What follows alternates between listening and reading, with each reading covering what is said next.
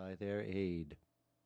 And so my criticism has not proceeded from academic arguments, but from experiences which have forced themselves on me during ten years' earnest work in this sphere.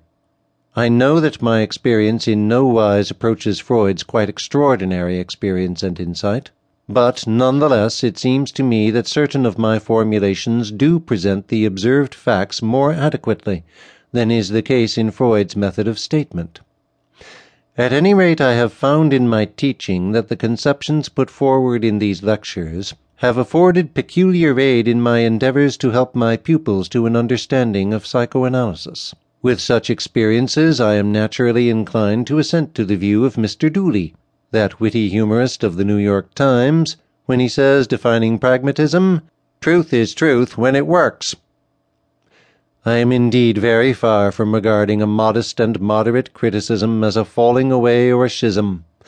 On the contrary, through it I hope to help on the flowering and fructification of the psychoanalytic movement, and to open a path towards the scientific treasures of psychoanalysis for those who have hitherto been unable to possess themselves of psychoanalytic methods, whether through lack of practical experience or through distaste of the theoretical hypothesis. For the opportunity to deliver these lectures, I have to thank my friend Dr. Smith Ely Jelliffe of New York who kindly invited me to take part in the extension course at Fordham University. These lectures were given in September 1912 in New York. I must here also express my thanks to Dr. Gregory of Bellevue Hospital for his ready support of my clinical demonstrations. For the troublesome work of translation, I am greatly indebted to my assistant, Miss M. Moltzer, and to Mrs. Edith Eder and Dr. Eder of London. Only after the preparation of these lectures did Adler's book, Über den nervösen Charakter, become known to me in the summer of 1912. I recognize that he and I have reached similar conclusions on various points, but here is not the place to go into a more intimate discussion of the matter. That must take place elsewhere. Chapter 1 Consideration of Early Hypotheses It is not an easy task to speak about psychoanalysis in these days. I am not thinking when I say this of the fact that psychoanalysis in general, it is my earnest conviction, is among the most difficult scientific problems of the day. But even when we put this cardinal fact aside, we find many serious difficulties which interfere with the clear interpretation of the matter. I am not capable of giving you a complete doctrine elaborated both from the theoretical and the empirical standpoint. Psychoanalysis has not yet reached such a point of development, although a great amount of labor has been expended upon it. Neither can I give you a description of its growth ab ovo, for you already have in your country, with its great regard for all the progress of civilization, a considerable literature on the subject.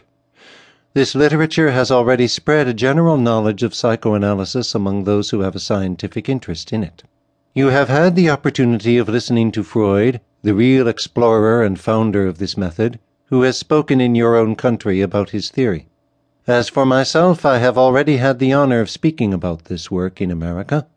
I have discussed the experimental foundation of the theory of complexes and the application of psychoanalysis to pedagogy. It can be easily understood that under these circumstances I fear to repeat what has already been said or published in many scientific journals in this country.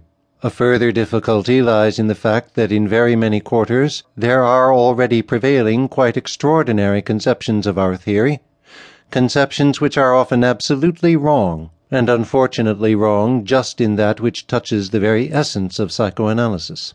At times it seems nearly impossible to grasp even the meaning of these errors, and I am constantly astonished to find anyone with a scientific education ever arriving at ideas so divorced from all foundations in fact. Obviously, it would be of no importance to cite examples of these curiosities, and it will be more valuable to discuss here those questions and problems of psychoanalysis which really might provoke misunderstanding. A change in the theory of psychoanalysis. Although it has very often been repeated, it seems to be still an unknown fact to many people that in these last years the theory of psychoanalysis has changed considerably.